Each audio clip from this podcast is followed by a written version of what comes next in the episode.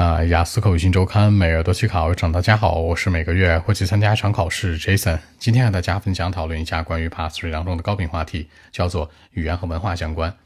原题这样说的啊，叫做 It's important to know the culture and the language before going to another country。 那你去其他国家之前，是旅行工作或者生活是吧，之前呢要不要去把这个文化呀和语言完全掌握好。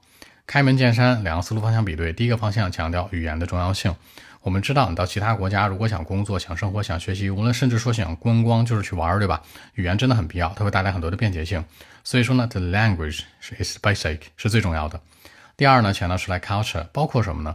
包括一些 eating habit， the way we speak and behave， 我们吃的东西啊，我们讲话的方式，我们的行为举止啊 festival 啊，比如这些节日啊什么的。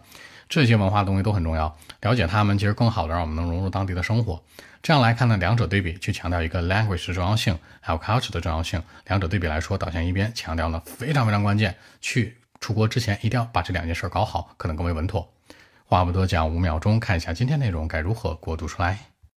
Well, actually, I think that uh, it could be very important to those people who are willing to study and work in other countries. I mean, two reasons. Number one.The language, I mean, the language is the basic. For example, if uh, you want to do well in work and study in other countries, I mean, the language is the most important thing that you have to learn well, like English, Spanish, for example. Number two, the culture, which in my consideration include like uh, eating habits, the way we speak and behave, uh, the festivals, you know.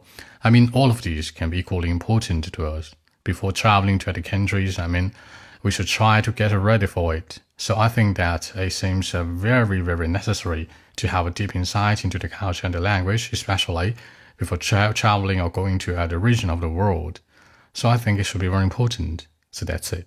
那在结尾的时候呢，这层强调了一下，就是说呀，你去世界上任何一个地方，那其实你了解这个地方的文化呀，还有熟悉他们的语言呢，真的非常重要。强调出来，无论去哪儿，对吧？海外地区，世界的各个角落都是这样。